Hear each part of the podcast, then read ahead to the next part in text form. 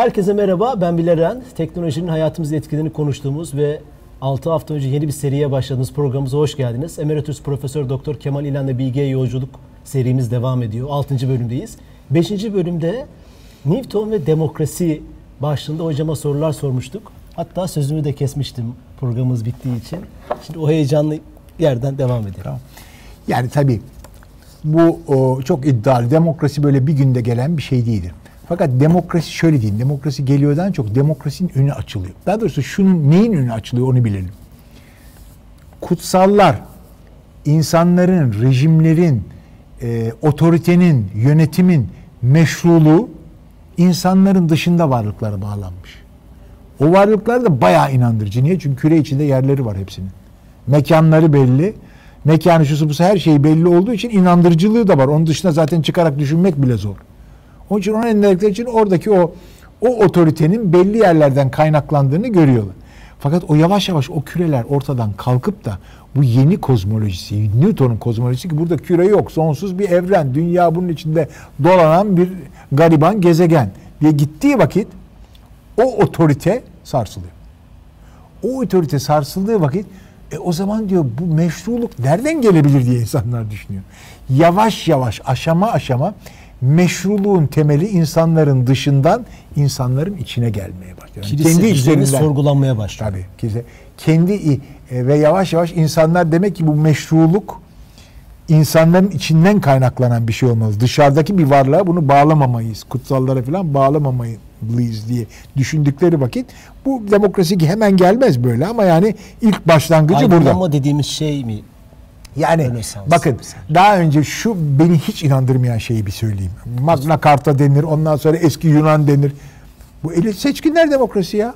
Herkes esir çalışıyor. Oh ne güzel ben de bayılırım. Güzel güzel lak lak gidiyor şeyde senatoya gidiyorsun güzel güzel laflıyorsun. Ondan sonra felsefe yapıyorsun Sokrat şu bu. O demokrasi seçkinler demokrasi. Bütün işi kimler yapıyor? Garibanlar, artizanlar ve köylüler. Esir hepsi. Bunun demokrasiyle ilgisi yok. Aynı şekilde Magna Carta'ya verir. Bu hep bizi bize Batı'nın empoze ettiği. Bu olay öyle değil. Olay bence bu olay çok daha önemli. Yani bu kutsallardan alınan meşruluğun yavaş yavaş zedelenmiş olmasından doğan bir olaydır bu olay. Demokrasinin ya o o açık risk. Yani Newton olayının hem doğa bilimlerinin doğmasına, bilginin patlamasına neden olan bir tarafı var. Bir. iki kutsalların zedelenmesi sonucu Siyasal sonuçları var. Siyasal, sonuçları. siyasal ve sosyal sonuçları var. Burada herkese tavsiye edeceğim. Gitsinler Lose'in filmi. Tekrar biraz önce söyledim onu. O filmde e, bir sahne vardır. Bir e, köyde diyelim İtalya'nın uzak bir yerinde bir köyde Galileo kutlanır. Şundan kutlanır.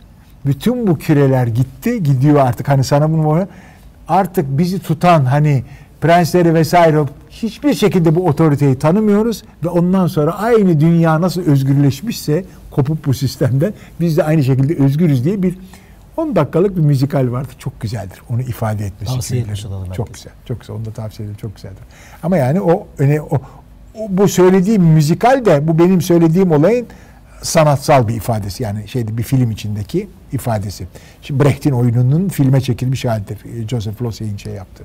Belki de hocam serinin sonunda da bu bilim temelli sadece bilim temelli inanışın da artılarını eksilerini konuşuruz. Hani inanç konuşuruz. dediğimiz sistemin de e, e, belki birlikte hareket etmesi gereken. O, o, o bilim, bu tartışma bilim, da çok bilim önemli. mesele bilim meselesi o bir ayrı bir olay. Ona o, daha geleceğiz. Daha gelmedik oraya geleceğiz şimdi. Bugün galiba biraz ona şeye geleceğiz değil mi? Bilimlerin sınıflandırmasına Şimdi geldik. bilimlerin sınıflandırmasından önce ilk yapmam gereken şey şu.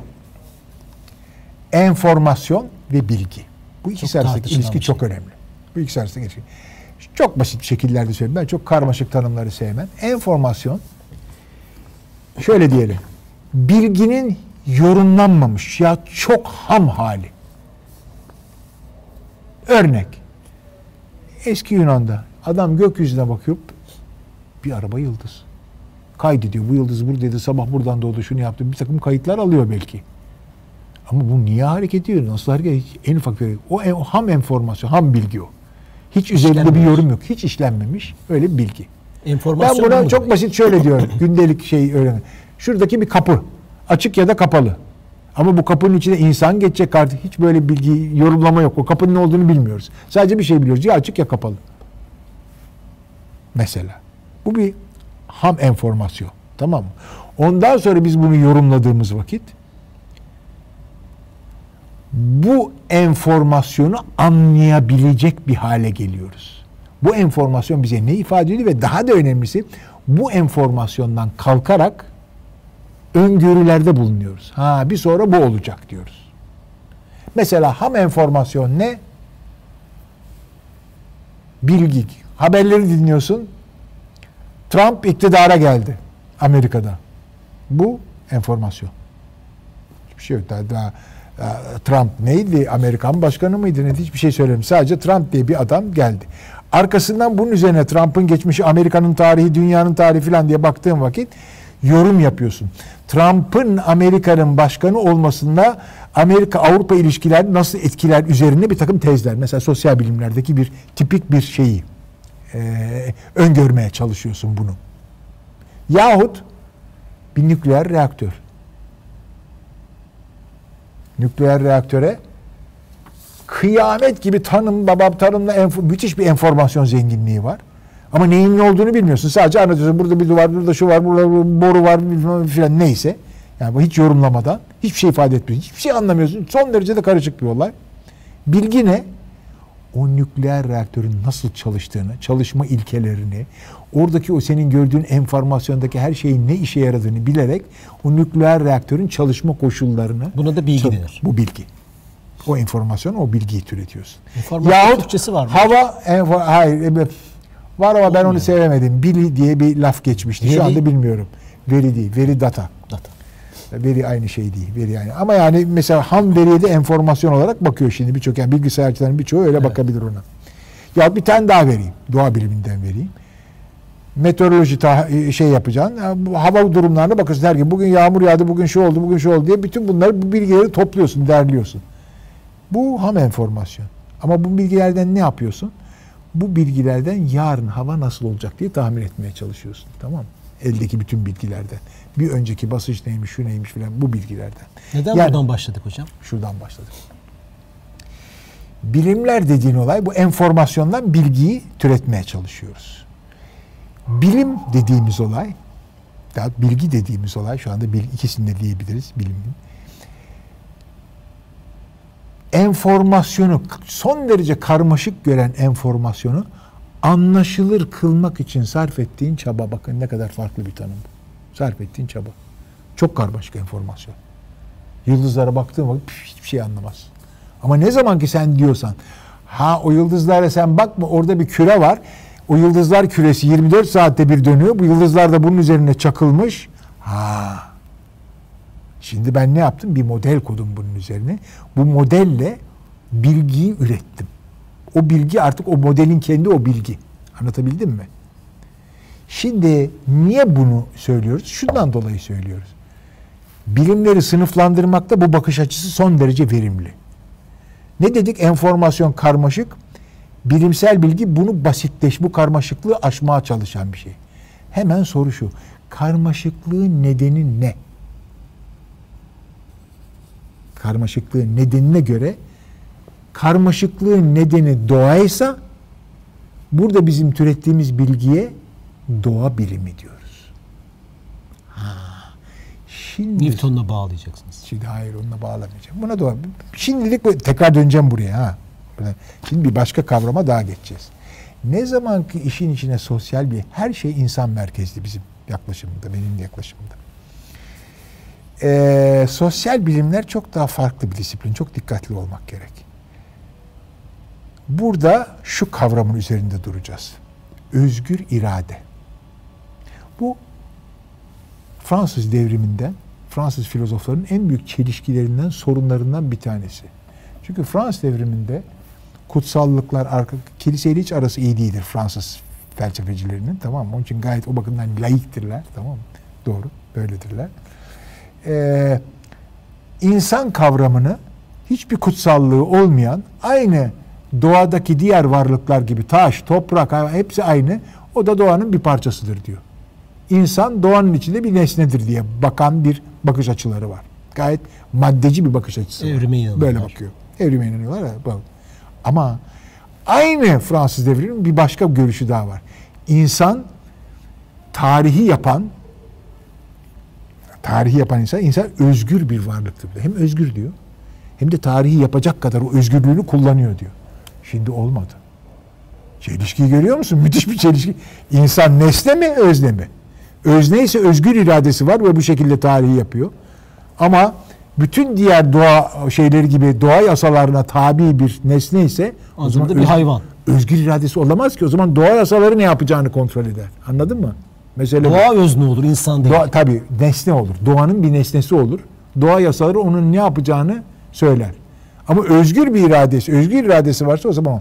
Bu bugüne de değin çözülmemiş. Büyük bir Çelişki. çok büyük düşünürler hala bunun üzerine felsefelerini Michel Foucault, Habermas vesaire bunun üzerine kurarlar çok adam. Çok önemli bir olay. Sosyal bilimlerdeki ana büyük sorun bu. Özgür irade meselesi. Ve ben bunu hani politik inancı hiç bununla ilişkisi yok. Ben çok, sınıfta çocuklara bunu anlatırken şöyle anlatıyorum. Şu elimi böyle yapıyorum. Tamam mı? Şen diyorum şimdi bu elim böyle görüyorsunuz değil mi? Ben 10 saniye sonra bu elimi indirecek miyim aşağı yoksa yukarı mı çıkaracağım? Biliyor musunuz bunu? Hayır. Bilmiyoruz. Bu benim özgür irademin şeyinde. Ama biri diyor ki aha ama ben senin beynin içindeki bütün ayrıntıları bilseydim bunu daha önceden senin kaldıracağın mı indireceğin mi bilgileri onun içindeydi. Ona göre aynı bir doğa yasasında yapacağım şey bunu tahmin edebilirdim. Hariri diyor işte bunu. Hariri bunu diyor. Diyor ya son insanın Ha, kıyısı. buna buna sonra geleceğim ben. Tamam burada. Chomsky bunu tamamen insanlar için bir misteri, bir gizem olarak bakıyor. Bunu hiçbir zaman bilemeyecek insanlar da. Kendi nedenselliğini hiçbir zaman anlayamayacak insanlar diyor. Chomsky önemli bir adam. Benim bakış açım başka. Şimdi girmeyeyim. Daha sonra başka bir konu içinde gireceğim. Ben özgür iradeye hem inanmıyorum hem inanıyorum. İki, ikili bir şeyim var. Ee, şimdi niye bunu... Siz de yaşıyorsunuz yani öyle bir çelişki. Ben özgür irade özgür irade yok dediğin anda kendine yabancılaşırsın. Senin yaptığın hareketler benim irademde değil başka biri beni kullanıyor dediğin anda anlamsız bir mahluk haline gelir. İnsanlığını kaybedersin. Kant. Çok önemli. Kant. Kant. Burada, burada Kant'a döneceksin. Tamam mı? Özgür irade çok önemli bir olay. İradenle bunu yapacaksın. Şimdi niye özgür iradeyi getirdim? Bilimleri sınıflandırıyoruz değil mi? İnsanın iki, iki, iki, iki varlık. Hem nesne olarak görebilirsin hem özne olarak görebilirsin. Doğanın parçası olursa görse insan nesne, insan. Bu, iki, bu ikilemi hiçbir zaman bırakamayacağız elden. Sürekli olarak bu insanın ikili varlığı bizi şey yapacak. Yolculuğumuz böyle devam edecek. Mecburi böyle devam edecek. Çünkü bu işin yolu yok. İnsana ne bu kutsal varlık verebiliriz ne de özgür iradeyi yok sayabiliriz. İkisi de böyle duruyor. Şimdi o halde bakıyoruz. Eğer senin enformasyon yapındaki karmaşıklık özgür iradeli insandan geliyorsa burada ürettiğin bilgiye insan bilimi diyoruz. Yahut sosyal bilim diyoruz. Süper. Tamam? İnsan bilimi. Üçüncü bir kategori daha var ki işte burada birçok insan benimle şey yapmayacak. Ben çok farklı düşünüyorum burada. Eğer karmaşıklığın nedeni insan yapısı bir sistemden geliyorsa hastane, para. Tamam? İnsan, insanların kurduğu kurumlar bunlar tamam mı? Doğadan gelmiyorsa. Ya, doğada değil bak bunlar. Makine, makinenin doğayla ilişkisi yok ki. Doğa yasasını kullanmış olabilirsin bunu yaparken. Ama eninde sonunda senin burada bir motorun var. İnsanlar yapmış bunu. Eğer o karmaşıklık insanın yaptığı bir sistemden oluşuyorsa bunu bilim haline getiren sistemi de sistem bilimi diyorum. Üçüncü Sistem şey de bu. bilimi. Tamam. Temel bilimler Şimdi örnek geliyor? Fizik, kimya. Şimdi ha, şimdi temel bilimler diye bir şey yok. Doğa bilimi, insan bilimi ve sistem bilimi var. Neyin temel olduğuna sonra karar veririz. Temel bilim diye bir şey yok. Benim sınıf bu sınıflandırmaya göre. Ama mesele şu. Şimdi örnekler verelim. Doğa bilimi örneği. Fizik gerçekten doğa. Yani hani bütün karmaşıklığın nedeni doğa. Yani sen doğaya bakıyorsun ve ona uygun bir şekilde matematik modelini uydurmak zorundasın. Çünkü bütün karmaşıklık o doğadan gelmiş. Sen bilim üreteceksen o doğadan gözlemlerine uyumlu bir şekilde bir model üretmen lazım. Bilgiyi üretmen, ona göre üretmen lazım. O halde onlar fizik, kimya, jeoloji bunların hepsi doğadan olan kayma, karmaşıklıklar. İnsan bilimi bak şimdi burada tuhaflık gelecek. Mesela sosyoloji. Felsefe. Psikoloji. Felsefe ayrı ona gelmeyelim sonra gireyim ona. Şimdi e, e, şey bütün Tarih. sosyal bilimler tarih tabii hepsi. Çünkü insan davranışları var. Öngöremediğin insan davranışları var. Niye? Çünkü özgür iradesi var. Kolektif özgür irade de var. Adamların özgür iradesi var. Sen hiçbir zaman onları doğru tahmin edemeyeceksin. Birazdan gireceğiz. Sosyal bilimler bir sonraki konumuz olacak ama daha daha ayrıntısına gireceğiz bunun. Onu tahmin edemeyeceğin için orada başka bir şey var. Ama bak şöyle bir olay daha var. Hiçbir bilim dalı tek bu üçünden bir tanesi değil. İkisinin karışımı hatta üçünün birden karışımı olabilir.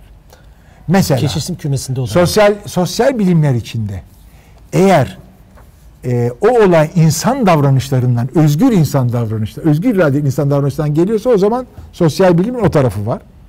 Yani insan bilimi, mesela. insan bilimi boyutu var. Oraya geleceğim. Birazdan en sorunlu olaylardan bir tanesi o. İnsan boyutu var. Ama mesela ekonomide para var. Ekonomide borsa var. Bunlar ne? İnsan yapısı, sistem bilimi.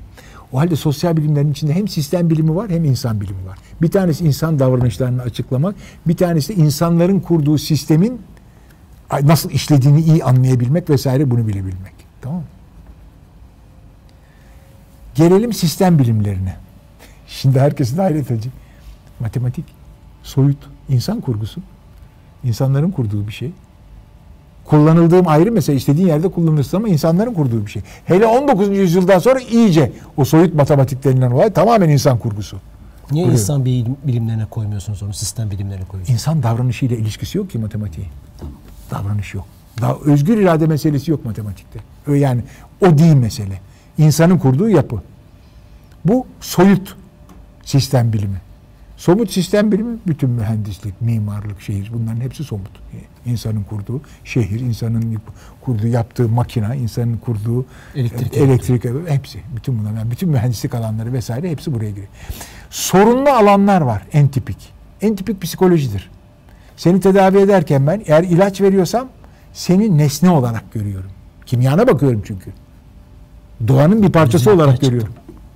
Ha? Öznelikten çıktım. Önelikten çıktın, nesne oldun. Ama biraz sonra seninle Freud gibi konuşarak seni tedavi ediyorsam sen özne oldun. Özne oldum. Anladın mı? İkisi birden yan yana gidiyor. Anlatabildim mi derdim? Bu tür ala özellikle psikoloji şeyde eee söyle adını psikolojide, psikiyatride, tıbbın dallarında hem doğa bilimi hem insan bilim beraber gidiyor. Çünkü bir iletişim de kuruyorsun. Yani konuşarak yaptığın anda özgür iradeli bir varlık var karşında. Çünkü senin davranışların çok önemli. Senin davranışların belki sen diyorsun ki sen hastasın senin davranışlarını düzeltmek istiyorum falan dediğin anda orada özgür iradesini etkilemeye çalışıyorsun. Bütün politikada bu zaten mesela. Şimdi bilimleri bu şekilde. Neden bu Newton'dan buraya gelip bilimleri sınıflandırmaya çalıştık? Çünkü Doğa bilimleri doğduk dedi. Doğru dedi. şimdi şimdi Bu, sınıflar bu konuyu niye işliyoruz? konumuz ne? Bilimleri sınıflandırmak. Bilgi. Bilgi. Konuş, konu bilgi. Ürettiğimiz bilginin özelliklerini anlamaya çalışıyoruz tamam mı? Onun için iki çeşit sınıflandırma yaptım bakın çok. Biri biçimsel sınıflandırma diyorum. Örtük bilgi, açık bilgi. İkincisi enformasyondan bilgiye geçerken karmaşıklığın nedenine göre sınıflandırmam. Ayrı bir sınıflandırma. Doğa bilimleri, insan bilimleri, sistem bilimleri. Üçlü. Bugün fakültelerde dünyada böyle yapılmaz. Hep sistem bilimlerine, efendim asıl bilimler doğa bilimleridir, bunlar uygulamalı bilimlerdir, bir de sosyal bilimler vardır. Bence bu büyük palavra. Uygulamalı bilim falan değil, sistem bilimleri başlı başına bir olay. Çünkü insan yapısı müthiş karmaşık olabilir. Kendi içinde bir olay. Sen dersen ki bana, e, sen bir uçağın uçtuğunu sadece a- aerodinamik ilkelerle açık, açıklayabilir misin? Ulan uçak var orada tonlar. O uçuyor tamam doğru orada doğa bilimleri hakim ama sen o uçağı düşünebilir miydin? Orada uçuyor o uçak, o uçağı yapabilir miydin? Onun arkasında bayağı bir bilim yatıyor. Yani bayağı bir birikmiş bilgi ve deneyim yatıyor. Örtük bilgi. Tabii. Örtük yahut değil. Örtük yeni, bak örtüklük ve açıklık yeni bilgi üretmekteki özellik. Senin bilemediğin bazı yaratıcı özellikleri var. Örtük bilgi bunları harekete geçiren olay. Ondan sonra kayda geçen bilgi geliyor burada. O ayrı bir olay. O ayrı bir sınıflandırma. Benim söylediğim e, bilginin uygulama alanına, bilginin daha doğrusu bilginin üretilmesindeki karmaşıklığın nedenine göre sınıflandırmak. Umumiyette sınıflandırma, üniversitelerdeki filan sınıflandırmalar böyledir. Temel bilimler dediğim ben doğa bilimleri olarak bakıyorum. Doğa bilimleri. Doğa bilimleri. Doğa bilimleri. Doğa bilimleri o. biyoloji. Ama biyolojide bile Çok insan karmaşık. davranışları tabii karmaşık. Biyolojide bile insan işte bir önce dedim psikiyatri biyolojinin dalı mıdır? Neyin dalıdır? Biyolo bir bazı açılardan biyolojinin bazı açılardan insan bilimlerinin dalı gibidir. Yükselen bir bilim dalı değil mi hocam? Yüksel, tabii. Olabilir yani psiko şeye ne kadar güvendiğine bağlı. Bir şeye- notunuzda kolektif özgür irade mümkün mü demişsiniz? Tabii Özgür kolektif irade. tabii kolektif özgür irade diye bir şey olmaz olur mu? Tarih nasıl oluyor? Yani insanlar birbirlerinin özgür iradesini etkilemeye çalışır. Politika budur. Benim özgür iradem var. Ama sen bunu etkileyebilirsin. Öyle bana inandırıcı bir hikaye anlatırsın ki ben bir anda senin siyasi görüşünden yahut senin e, tatil anlayışından yahut senin neyse de yani bir şekilde beni etkileyebilirsin. Benim özgür irademi yönlendirebilirsin. Ve umumiyetle liderler vesaire politikada insanlar birbirlerinin özgür iradesini yönlendirmeye çalışırlar. Bu özgür irade yok demek değildir. Etkilenir. Birbirinden etkilenir özgür irade. O ayrı mesele. Evet şimdi hocam o zaman şey yaparsak hani başa dönersek enformasyon ve bilgi arasındaki fark. Enformasyonla şey arasındaki Döneceğiz de demiştik. başa döner. Şimdi e, e, şu, şimdi yaptığım ikinci bir sınıflandırma daha yaptım. Bilim üzerine. Bilim dediğimiz. Bak dikkat edersen sonunda bilgiden çok bilim lafını kullandım. Evet. Doğa bilimi, insan bilimi, insan bak sosyal bilimden farklı bir laf söyledim. İnsan bilimi dediğim vakit insan davranışlarından doğan karmaşıklığın oluşturduğu bilim dalı. İnsan davranışları yani özgür iradenin işin içinde olduğu. Ama yine o sosyal bilim dediğin içinde kurumlar da var insanların kurduğu. Hastane, ondan sonra falan dedim ya ekonomik Bir sürü- kurumlar, bir sürü kurum var. İnsanın kurduğu bir sürü şeyler var. Onların hepsi onlar sistem bilimleri. Karmaşıklık insanın kurduğu mekanizmaların karmaşıklığı. Batı'nın bu çelişkisinden bahsettiniz yani özgür iradeyi kabul eder, Tabii. e, etmez. Oradaki o Şimdi tartışma or- nereye orada, gidiyor? Orada mesela birkaç örnek vereyim beni çeken. Benim çok e, Fransız, Fransız düşünürlerine karşı büyük bir hayranlığım yok. Bir tanesini çok severim. Michel Foucault. E, siyasi görüşlerine katılmam ama bir zamanda çok okudum Foucault'u ve sevdiğim bir adamdır Michel Foucault. O şöyle bir şey, e, Kliniğin Doğması, Birth of the Clinic adlı bir kitabı var. Ondan önce bütün yapıtlarında şöyle bir şey bizi dikkatimizi çeker. Ya der 18. yüzyılda birdenbire Fransa'da, hani biraz abartarak söylüyorum, hapishaneler boşaldı ve hastaneler dolmaya başladı. Birth of the Clinic o klinikleri. Neden? E çünkü hapishane demek özgür irade demek. Adam suç işlediyse özgür iradesiyle işlediği için sen onu cezalandırıyorsun.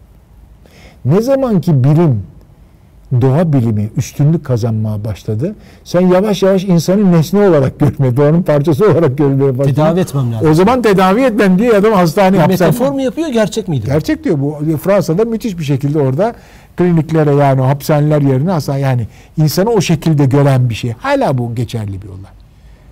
Yani adam bu suçu işlediyse. Bir- hukukta da bu vardır ya adam ruh hastası diye kurtarmaya, yırtmaya çalışır. Tamam mı? Yani Doğru. kendini nesne gibi göstermeye çalışır. Özne gibi değil. Ben bunu özgür irademle yapmadım. Ben ruh hastasıyım yahut neyse. Çok önemli bir olay. Daha ba- başka da örnek verebilirim. Habermas örneğini falan da verebilirim.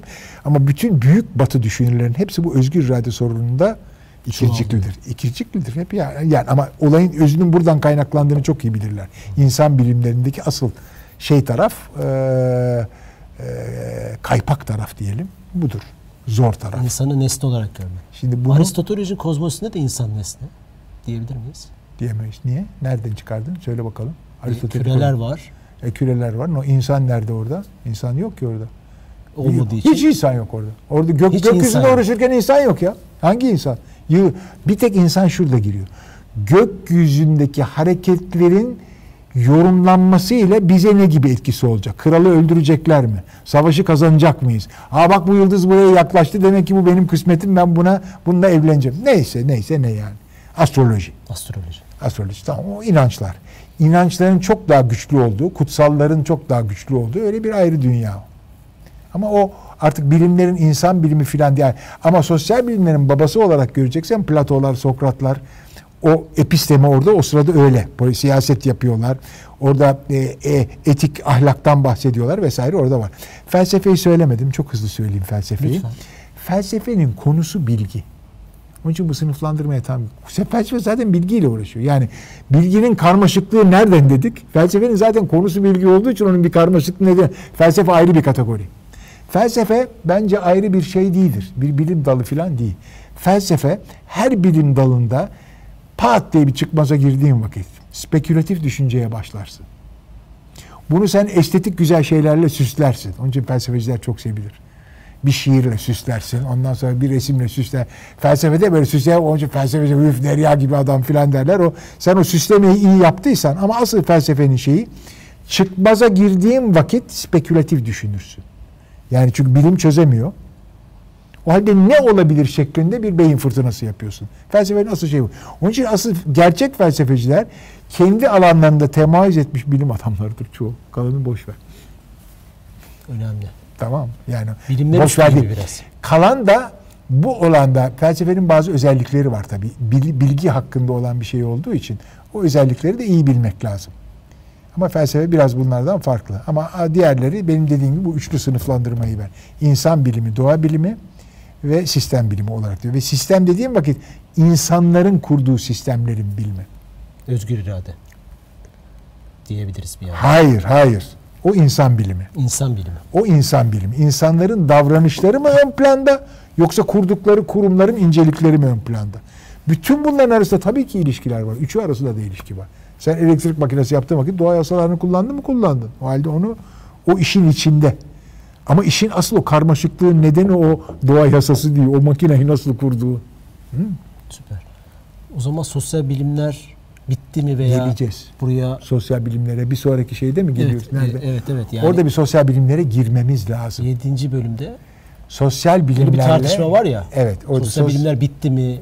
işte tamam bitti mi e, bitti meselesi değil de sosyal bilimler nereye hepsi bu üç bilim dalı yani doğa bilimleri de sosyal bilimlerde insan bilimleri de sistem bilimlerinde hepsi üzerinde bir beyin fırtınası yapacağız. O Yapacağız. şeyin konuşmamızın bir aşaması da oraya gireceğiz. Newton'da başlayan güneşi merkeze alan dünya görüşü ve dünya yeni dünya ile beraber diyelim tırnak içinde Aristoteles'ten Newton'a bütün bilimleri de sınıflandırmış olduk. Şimdi sınıflandırdık. Karmaşıklığa göre, enformasyondaki karmaşıklığa göre tamam mı? Karmaşıklığın nedenine göre, karmaşıklığın nedeni doğa mı? Özgür iradeli insan mı? Yoksa insanın kurduğu sistemler mi? Üç ayrı şeye göre, ona göre bir sınıflandırma yaptık. Tamam. Bir dahaki bölümde de sosyal bilimlere gireceğiz. Ee, haftaya Kemal İlhan'la Bilge Yolculuk programımızın e, devamı gelecek. 7. bölümü gelecek. İyi hafta sonları, hoşçakalın.